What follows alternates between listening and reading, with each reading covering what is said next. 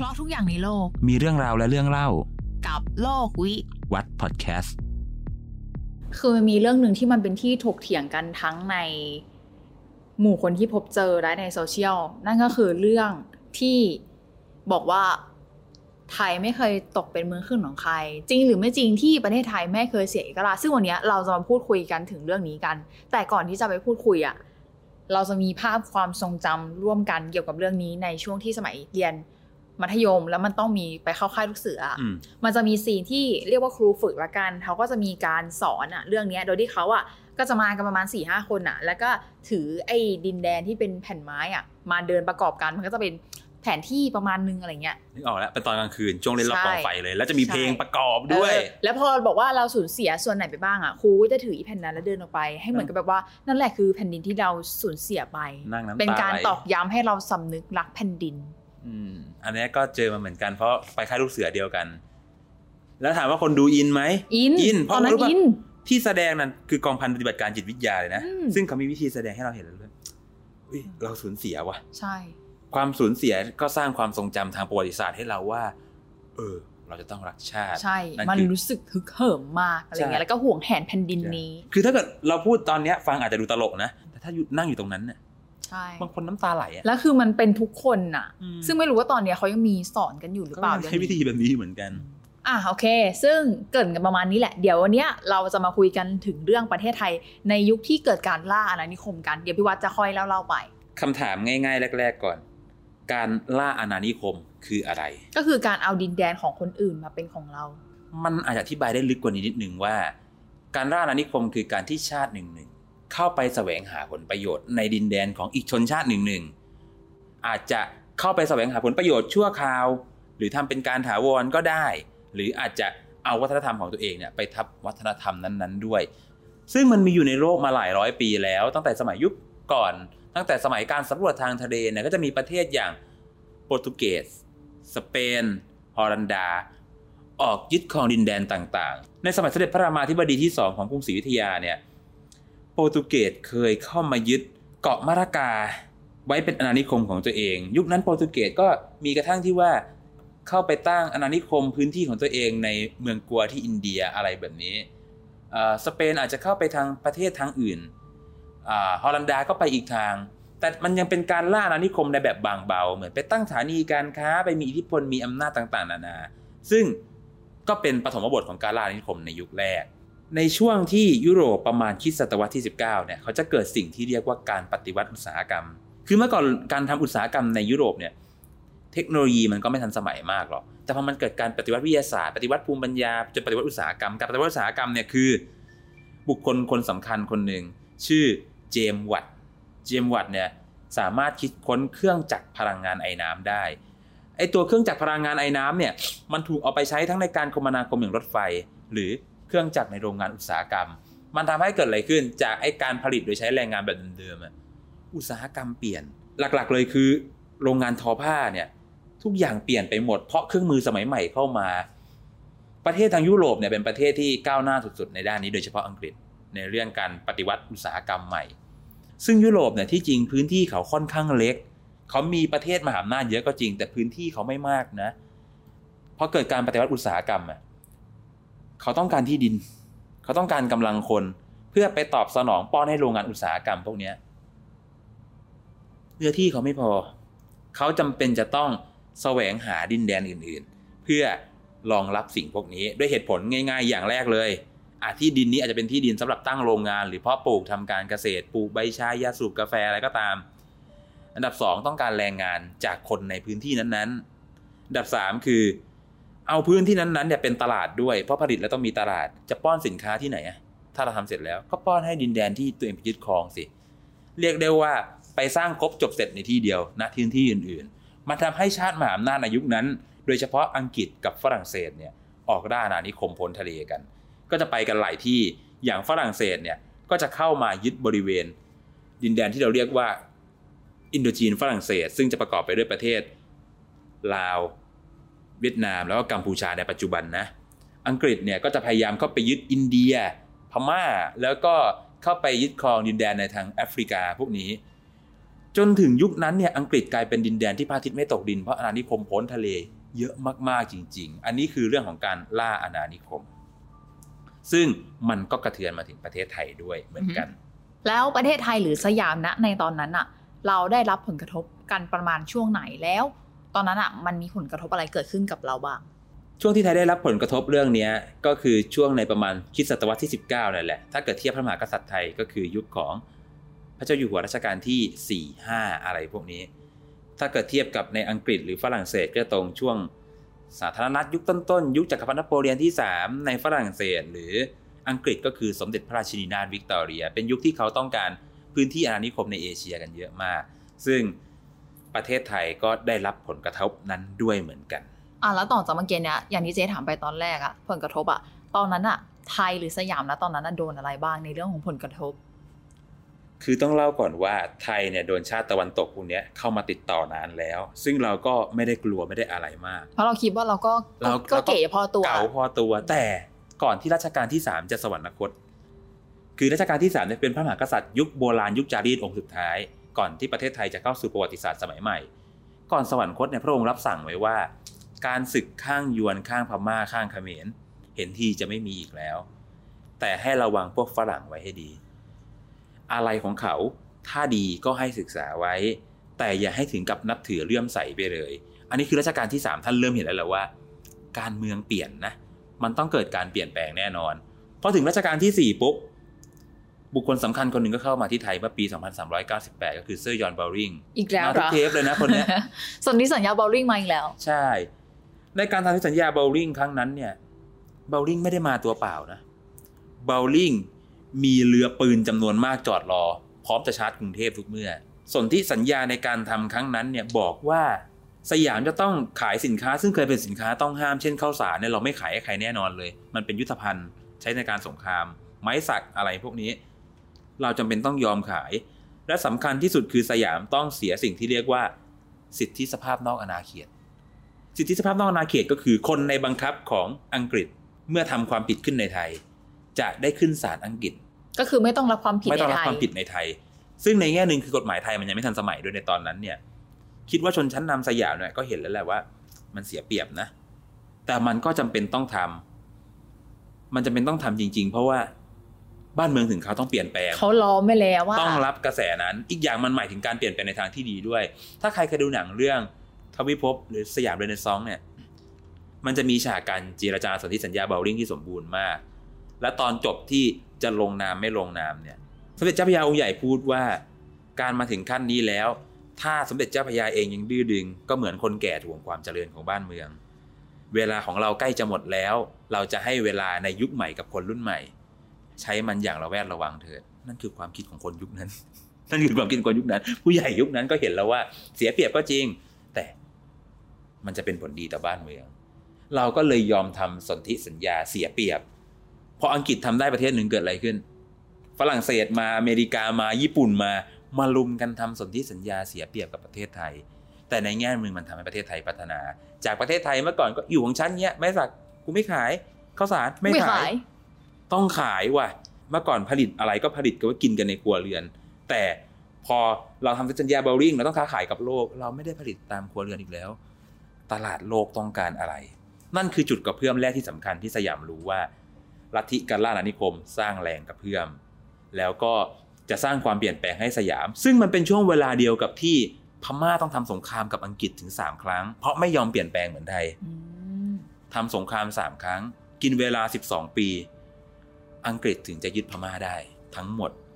ในขณะที่ทางเวียดนามก็โดนฝรั่งเศสเขายึดครอง ทางกัมพูชา ซึ่งตอนนั้นยังเป็นเมืองขึ้นของไทยอยู่ ในตอนนั้นเนี่ยพระมหากษัตริย์กัมพูชาก็คือสมเด็จพระนโรดมบรมรามาเทวตารชื่อยาวมากเลยพระองค์เนี้ยเซ็นยอมให้ฝรั่งเศสมีอำนาจเหนือกัมพูชารัชกาลที่สี่ทำไงทำอะไรไม่ได้ ยุคนั้นคือเราเริ่มโดนล้อมไปแล้ว ภารกิจที่รัชกาลที่ 4 จะต้องส่งต่อให้รัชกาลที่ 5 คือ จะทำยังไงถึงจะไม่ตกเป็นเมืองขึ้นของทั้งอังกฤษและฝรั่งเศสได้ พอในยุครัชกาลที่สี่อะตอนนั้นทำสนธิสัญญาบอลลิงถูกไหมแล้วก็มีการส่งต่อไปยังยุครัชกาลที่ห้าซึ่งยุคนี้ก็เป็นยุคที่เราเสียดินแดนส่วนหนึ่งไป แต่เดี๋ยวเราจะมาเล่าขยายเรื่องนี้ต่อ ต้องเล่าก่อนว่าการโดนกดดันจากชาติตะวันตกในรัชกาลที่ 4 ดูเหมือนหนักนะ แต่เมื่อเทียบกับสมัยรัชกาลที่ 5 แล้วเบาไปเลย เพราะว่าอะไรท่าทีของอังกฤษและฝรั่งเศส แรงขึ้นเรื่อยๆ ทุกที โดยเฉพาะการที่อังกฤษสามารถตีพม่าแตกได้ ฝรั่งเศสสามารถเข้ามายึดครองได้ทั้งเวียดนาม แล้วก็กัมพูชา มันหมายถึงว่าไงกองทัพของทั้งฝรั่งเศสและอังกฤษอยู่ห่างชายแดนไทยนิดเดียว ใช่ อยู่รอบบ้านเราแล้วอะอยู่รอบบ้านเรา มีเรือปืนจำนวนมากจอดรออยู่ที่ อ่าวในเวียดนาม ทันทีที่สยามทำอะไรก็ตามเรือปืนพร้อมที่จะแล่นมาทันที ซึ่งในยุคนั้นไทยเราอาวุธยุทโธปกรณ์ยังไม่ทันสมัยพอ เรื่องมันร้ายแรงมากขึ้นเรื่อยๆรัชกาลที่ 5 ก็ต้องเตรียมแล้วแหละว่าจะปรับตัวยังไงรัชกาลที่ 5 ท่านขึ้นของราชย์อายุน้อยมากเลยนะท่านขึ้นของราชตอนอายุได้ 15 ปีเท่านั้นเองเคยได้ยินเรื่องรัชกาลที่4ไปดูสุยุปราคาไหมนั่นแหละท่านติดไข้ป่ากลับมา แล้วก็สวรรคต โดยที่รัชกาลที่5เนี่ยก็อ่อนแอมากเกือบจะสวรรคตด้วยเหมือนกัน แต่ก็รอดมาได้ แล้วก็เจอภาระ ใหญ่อึ้งมาก แต่ก็เป็นคนมองการไกลเหมือนกัน ปีแรกที่ท่านขึ้นของราชย์ท่านบอกอยากประพาสยุโรป ก็เป็นคนที่ระดับหนึ่งอะใช่แต่สมเด็จเจ้าพระยาบรมมหาศรีสุริยวงศ์เป็นผู้เสด็จราชการแทนพระองค์บอกอย่าไปไกลเกิน ท่านก็เลยขอประพาสปัตตะเวีย ซึ่งคือชวา แล้วก็ประพาสอินเดีย ซึ่งเป็นอาณานิคมของอังกฤษ เพื่อไปดูการปกครองของชาติอาณานิคมสิว่าจัดการยังไง เอามาเตรียมพัฒนาประเทศเรา ซึ่งแน่นอนว่าจากการประพาสครั้งนั้นอะคงเป็นการตะเตรียมอะไรบางอย่าง และเรื่องราวจากนั้นเป็นยังไงต่อ หลังจากนั้นใช่ไหมรัชกาลที่ 5 ท่านก็อายุเจริญวัยจนถึง 20 ปี ท่านก็ไม่ต้องมีผู้เสด็จราชการแทนพระองค์แล้วและท่านก็ทำพิธีบรมราชาพิเศษครั้งที่ 2 เพื่อประกาศว่าจะเป็นพระมหากษัตริย์เต็มตัวแล้วนะ วิธีการที่ท่านทำเนี่ยคือการปฏิรูปประเทศ ซึ่งมันไม่ได้ทำสำเร็จภายในช่วงแรกๆที่ท่านครองราช รัชสมัยของพระองค์ในยยาวนาน 40 กว่าปีทำไปเรื่อยๆรัชกาลที่ 5 ท่านก็ทำหลายอย่าง เริ่มจากสิ่งง่าย ๆ ก่อน ถามว่าทำไมต้องชิงปฏิรูปแบบนี้รู้ไหมมันมีสิ่งหนึ่งที่ชาติอาณานิคมเนี่ยเขาอ้าง เรียกว่าภาระของชนผิวขาว เขามองว่าคนในยุโรปชนผิวขาวเนี่ยคือความคิดยุคนั้นนะเขามองว่าเขาเป็นชาติที่เจริญ เป็นชาติที่มีอารยะ ชนผิวสีอื่น ๆ ผิวเหลืองในเอเชีย ผิวสีในแอฟริกาเนี่ย มีความเจริญไม่เท่าเขา เป็นภาระของชนผิวขาวต้องเข้าไปปกครอง แล้วเข้าไปจัดการพัฒนาให้ทันสมัย เป็นข้ออ้างในการยึดครอง เพราะฉะนั้นถ้ารัชกาลที่ 5 จะไม่ให้ถูกยึดครองเนี่ยต้องแก้ข้อนี้ให้ได้ก่อน ประเทศอยู่ต้องเจริญ เพื่อไม่ให้ชนผิวขาวอ้าง ซึ่งการที่จะทำให้เจริญได้ก็ต้องมีการปฏิรูปหลายๆอย่างแหละ เริ่มจากขั้นตอนง่าย ๆ ก่อนเลย ในวันพระราชพิธีบรมราชาพิเศษกครั้งที่สองรัชกาลที่ 5 ท่านออกพระราชโองการว่า ต่อไปนี้เมื่อเข้าเฝ้าพระมหากษัตริย์ ให้ใช้การยืนตรงและโค้งคำนับแบบต่างชาติ ห้ามลงไปหมอบกราบอีก อันนี้คือสิ่งแรกๆที่ท่านทำเลย แล้วก็ปรับปรุงใหม่เลยตั้งแต่การตัดผมเผ้าเรื่องเครื่องแต่งกาย พัฒนาไปเรื่อยๆทำไปเยอะมาก การลดรางรถไฟทำปฏิรูปการปกครอง อะไรพวกนี้ทำในสมัยรัชกาลที่ 5 เกือบหมด และสำคัญสุดคือการทำแผนที่ เพราะว่าสมัยก่อนเนี่ย เคยดูหนังพระนเรศวรไหมสุริโยไทยรบกันเนี่ย สมัยก่อนเขาไม่มีดินแดนชัดเจนนะ สุดแดนอาณาจักรวิทยาอยู่ตรงไหน ไม่รู้ สุดแดนกรุงสาวดีอยู่ไหนไม่รู้ อ่าอาจารย์ที่สอนประวัติศาสตร์ผมทุกท่านเนี่ยจะบอกว่าเหมือนเทียนสองเล่มจุด ถ้าเทียนเล่มนี้เล็กกว่า เปลวรัศมีเทียนเนี่ยก็จะโดนรัศมีเทียนอีกดวงหนึ่งเนี่ยครอบ เขาเรียกว่าปริมณฑลแห่งอำนาจ คือดินแดนจะกว้างใหญ่แค่ไหนขึ้นกับกษัตริย์ผู้ปกครอง แต่เมื่อเราโดนต่างชาติลุกลาน เริ่มไม่ได้แล้วเทียนเราเริ่มแบบ เรียกว่ามันใช้ไม่ได้เลยดีกว่า เขาต้องการเส้นเขตแดนของยูสิ่งที่ราชการที่ 5 ต้องทำคือการตีเขตประเทศไทยให้มันชัดซิเป็นยังไง โดยการวาดทำแผนที่วางหมุดแผนที่ใหม่ทั้งหมด มันคือการสร้างชาติจากแผนที่สร้างชาติกันใหม่ในยุคนี้ เพื่อเตรียมตัวรับมือในการที่จะถูกลุกลานทุกประเภท ถือเป็นเหตุการณ์สำคัญครั้งใหญ่มากๆเลยนะผมใช้คำว่าไงสำหรับนักเรียนประวัติศาสตร์มันยิ่งใหญ่มากๆ เป็นเหตุการณ์สำคัญยิ่งใหญ่สุดๆ ครั้งหนึ่งในประวัติศาสตร์ไทยเลย แล้วจากการที่ล้อห้าเนี่ยทำการปฏิรูปสังคม บ้านเมือง ชีวิตความเป็นอยู่ รวมถึงเหตุการณ์ครั้งใหญ่กับในการทำแผนที่อะตอนนั้นสถานการณ์บ้านเมืองตอนนั้นเป็นยังไงบ้าง มันดูแบบสามารถที่จะไปสู้รบปรบมือหรือแข่งข้อกับเขาได้มากขึ้นไหม พูดกันอย่างตรงๆ มันก็ดีขึ้นแต่ไม่พอที่จะรับมือได้หรอก เพราะว่า โอ้ เขาเป็นชาติมหาอำนาจ เราเพิ่งจะเริ่มพัฒนาเอง มันก็ดีขึ้นมาในระดับหนึ่ง แต่เมื่อโดนลุกลานจริง ๆ เรารับมือได้ไหม ต้องเล่าด้วยเหตุการณ์นี้เลย เราอาจจะเคยได้ยินสิ่งที่เรียกว่าวิกฤตการณ์ปากน้ำรอสอร้อยสิบสองวิกฤตการณ์นี้เกิดขึ้นเมื่อปีรัตนโกสินทร์ศกที่หนึ่งร้อยสิบสองถ้าอยากรู้ว่าพศอะไรให้บวกด้วยสองสามสองหกนะเอ่อวิกฤตการณ์ครั้งนี้เกิดขึ้นจากการที่ฝรั่งเศสแล่นเรือลบเข้ามาจริง ๆ เข้ามาที่ปากแม่น้ำเจ้าพยา เรือนั้นชื่อเรือแองกองสตังต์ แล้วก็ไม่ได้มาลำเดียวมาหลายลำซึ่งรัชกาลที่5เนี่ยก็เตรียมรับมือไว้แล้วเหมือนกันว่าข้าศึกน่าจะเข้าทางนี้ได้ ท่านก็สร้างป้อมที่เรียกว่าป้อมพระจุลจอมเกล้าไว้ ซึ่งที่นั่นเนี่ยจะมีปืนใหญ่ที่ทันสมัยมากในยุคนั้น เรียกว่าปืนอาร์มสตรอง หรือเรียกกันว่าปืนเสือหมอบเพราะเวลายิงแล้วปืนมันจะถีบตัวถอยหลังหมอบลงไปกับพื้น วันที่ฝรั่งเศสแล่นเข้ามาเนี่ยผู้บังคับการป้อมนั้นก็คือพระยาชลยุทธโยธิน ซึ่งเป็นนายทหารชาวเดนมาร์กที่ไทยจ้างมาเนี่ยก็ทำการต่อสู้นะ มันอยู่ๆก็โผล่เข้ามาเราก็ต้องสู้ ก็ยิงเรือฝรั่งเศสจนต้องไปเกยตื้น คิดว่าเป็นเรื่องดีไหมไม่สถานการณ์แย่มากก็คือแบบ อืมเออมึงทำแบบนี้ใช่ไหมจนในที่สุดฝรั่งเศสสามารถเอาเรือเข้ามาเทียบท่าราชวรดิตแล้วท่าราชวรดิตคือท่าไหนท่าราชวรดิตถ้าเรานึกภาพนะ เราไปสิริราช ตรงนี้จะเป็นท่าช้าง ท่าราชวรดิตแล้วก็ท่าเตียน ท่าราชวรดิตห้ามเรืออื่นเทียบ ยกเว้นเรือที่พระมหากษัตริย์ทรงเท่านั้น แต่ฝรั่งเศสเอาเรือมาจอดไว้ แล้วขู่ว่าจะเอาปืนเรือยิงใส่พระบรมมหาราชวังกับวัดพระแก้ว แกก็แรงเกิน ถ้าไทยไม่ยอมทำตาม คือตอนนั้นผมอยากรู้ความรู้สึกรัชกาลที่5มากเลยว่าคิดอะไรอยู่ ต้องทำยังไง คือหลายๆคนอาจจะไปตัดสินรัชกาลที่5ว่าทำไมไม่สู้ ผมจะตอบด้วยคำถามนี้ตลอดเลยว่า เท่านั้นเราเป็นรัชกาลที่5ตัดสินใจให้ทันตัดสินใจให้เร็วอะ เรือเทียบตรงนี้แล้วทำยังไงดี ซึ่งข้อเรียกร้องที่ฝรั่งเศสต้องการเนี่ยราคาแพงมากเลยนะ เขาต้องการค่าปฏิกรรมสงคราม ค่าปฏิกรรมสงครามคือค่าที่ผู้แพ้สงครามเนี่ยต้องจ่ายชดเชยให้ผู้ชนะ ในส่วนที่เขาต้องเสียหายในการทำสงคราม ฝรั่งเศสเรียกเป็นเงินจำนวน 2 ล้านฟรังก์ซึ่งเยอะมากในยุคนั้น แล้วอีกอย่างหนึ่งที่เรียกแพงมากเลยคือ ขอเรียกดินแดนฝั่งซ้ายแม่น้ำโขงทั้งหมด ซึ่งคือประเทศลาวทั้งประเทศในปัจจุบัน เนื้อที่ตอนนั้นวัดได้144,000 ตารางกิโลเมตร เป็นข้อเรียกร้องที่แรงมาก แรงสุดๆ และนั่นคือการเสียดินแดนครั้งยิ่งใหญ่สุด คิดว่าไทยยอมไหม ยอม เราต้องยอม เรียกว่ายอมงอจำไม่ยอมหักอะจำยอม ครั้งนั้นเป็นครั้งที่ทั้งรัชกาลที่ห้าทั้งพระราชวงศ์และคนไทยเจ็บปวดรวดร้าวมากว่าเราไม่เคยต้องอัปยศขนาดนี้ กรุงเทพ ตั้งแต่ตั้งเมืองมาไม่เคยมีข้าศึกมาเห็นกำแพงพระนคร แต่ครั้งนั้นเนี่ยต่างชาติเอาเรือมาจอดถึงท่าราชวรดิตได้ทำให้เห็นว่าเมื่อเราปฏิรูปก็แล้ว เรา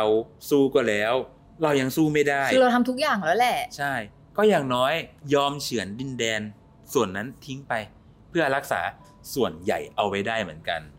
และจะมีอีกเคสหนึ่งใกล้เคียงกันที่รัชกาลที่ห้าท่านไหวตัวทันก็คือ ดินแดนล้านนา ที่เราเคยพูดย้ำๆกันเสมอว่าล้านนาไม่ใช่ประเทศไทยในยุคนั้นอะฮะเป็นเมืองประเทศสราช ซึ่งมันติดพม่า แล้วก็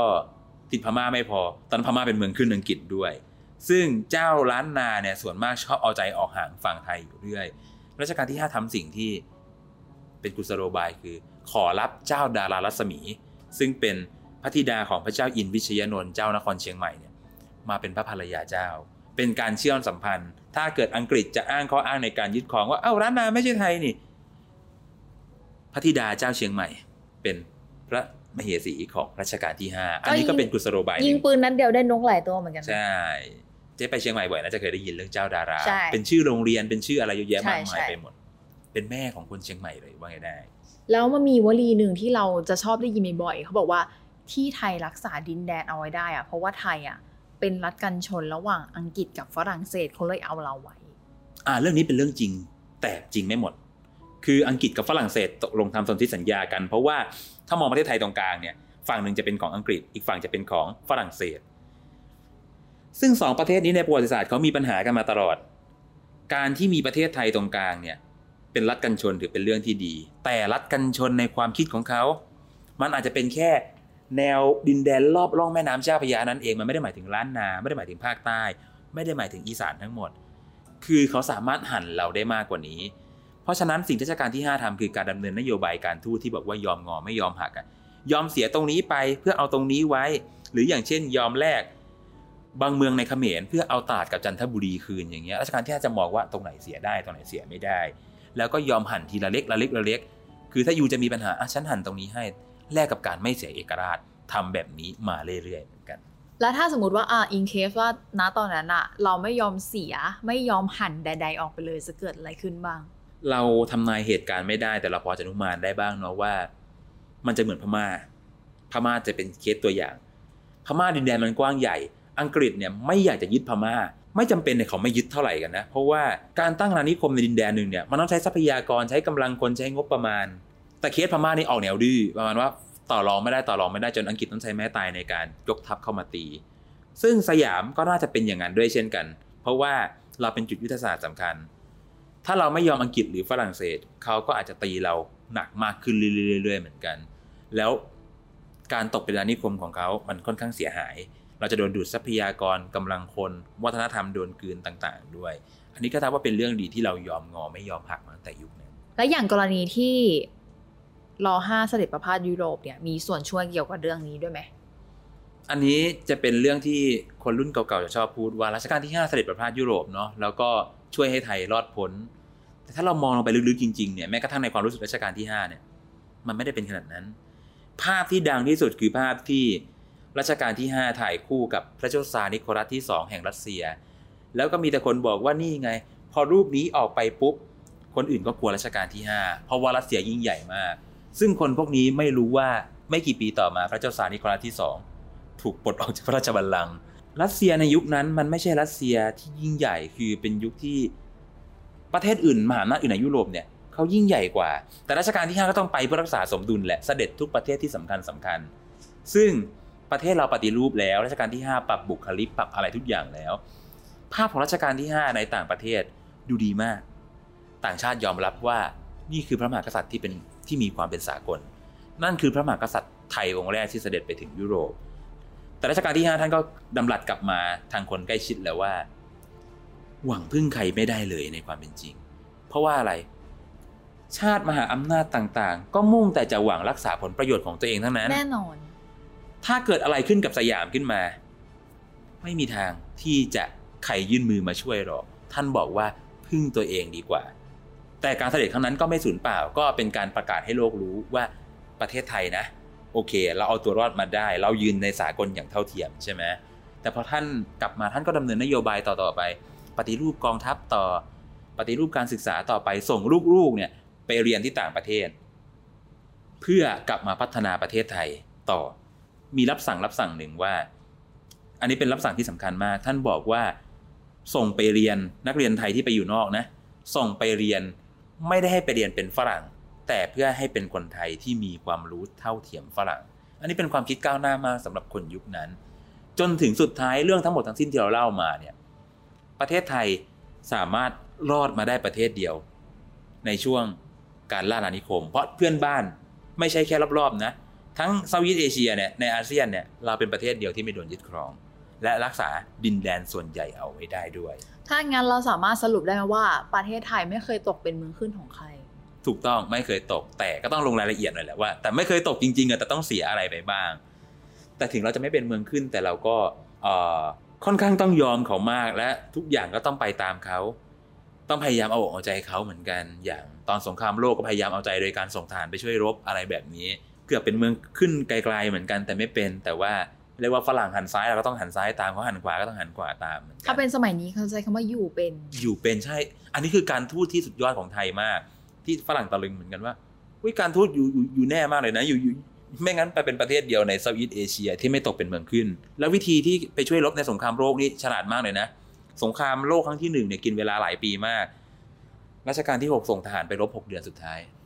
แล้วก็มีชื่อเป็นประเทศชนะสงคราม แล้วก็เดินหน้าเลยแก้ไขสนธิสัญญาไม่เป็นธรรมในฐานะประเทศชนะสงคราม เรียกว่าเป็นวิชามารทางการทูตไทย ซึ่งไม่แพ้ชาติใดในโลกเหมือนก็กันคือคำว่าอยู่เป็นนั่นอเอยู่งเป็นจริง ๆ เอกลักษณ์คนไทยอันนี้ไม่ได้พูดเล่น แล้วก็ท่านฉลาดมากในรัชกาลที่5เนี่ยท่านจ้างฝรั่งมารับราชการด้วย ท่านจะจ้างประเทศมหาอำนาจที่เป็นกลางอย่างเยอรมันหรือเดนมาร์กพวกเนี้ยรับราชการกับท่านเพื่อจะได้ไม่มีผลประโยชน์กับอังกฤษหรือฝรั่งเศสก็เป็นวิธีหนึ่งเหมือนกัน ซึ่งที่เราเล่ามาทั้งหมดอะคือจะบอกว่ามันถือเป็นความพราวและภาคภูมิใจของคนไทย คือบอกว่ามันก็ไม่ผิดอะที่จะบอกว่าเอาเอาเอาเรื่องนี้ไปเป็นความพราวอะแต่เราต้องเรียนรู้จากมันด้วยว่า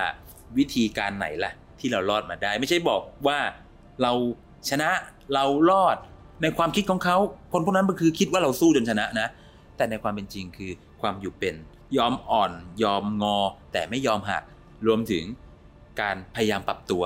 ซึ่งมันเป็นเอกลักษณ์คนไทยที่น่าจะเอามาเรียนรู้มากกว่าว่า สิ่งนี้ต่างหากที่ทำให้เรารอด ไม่ใช่พูดไปพราวๆว่า เรารอดแล้วรอดเพราะอะไร ต้องเรียนรู้จากนี้ให้ได้ เพราะไม่งั้น ถ้าเราเรียนประวัติศาสตร์แล้ว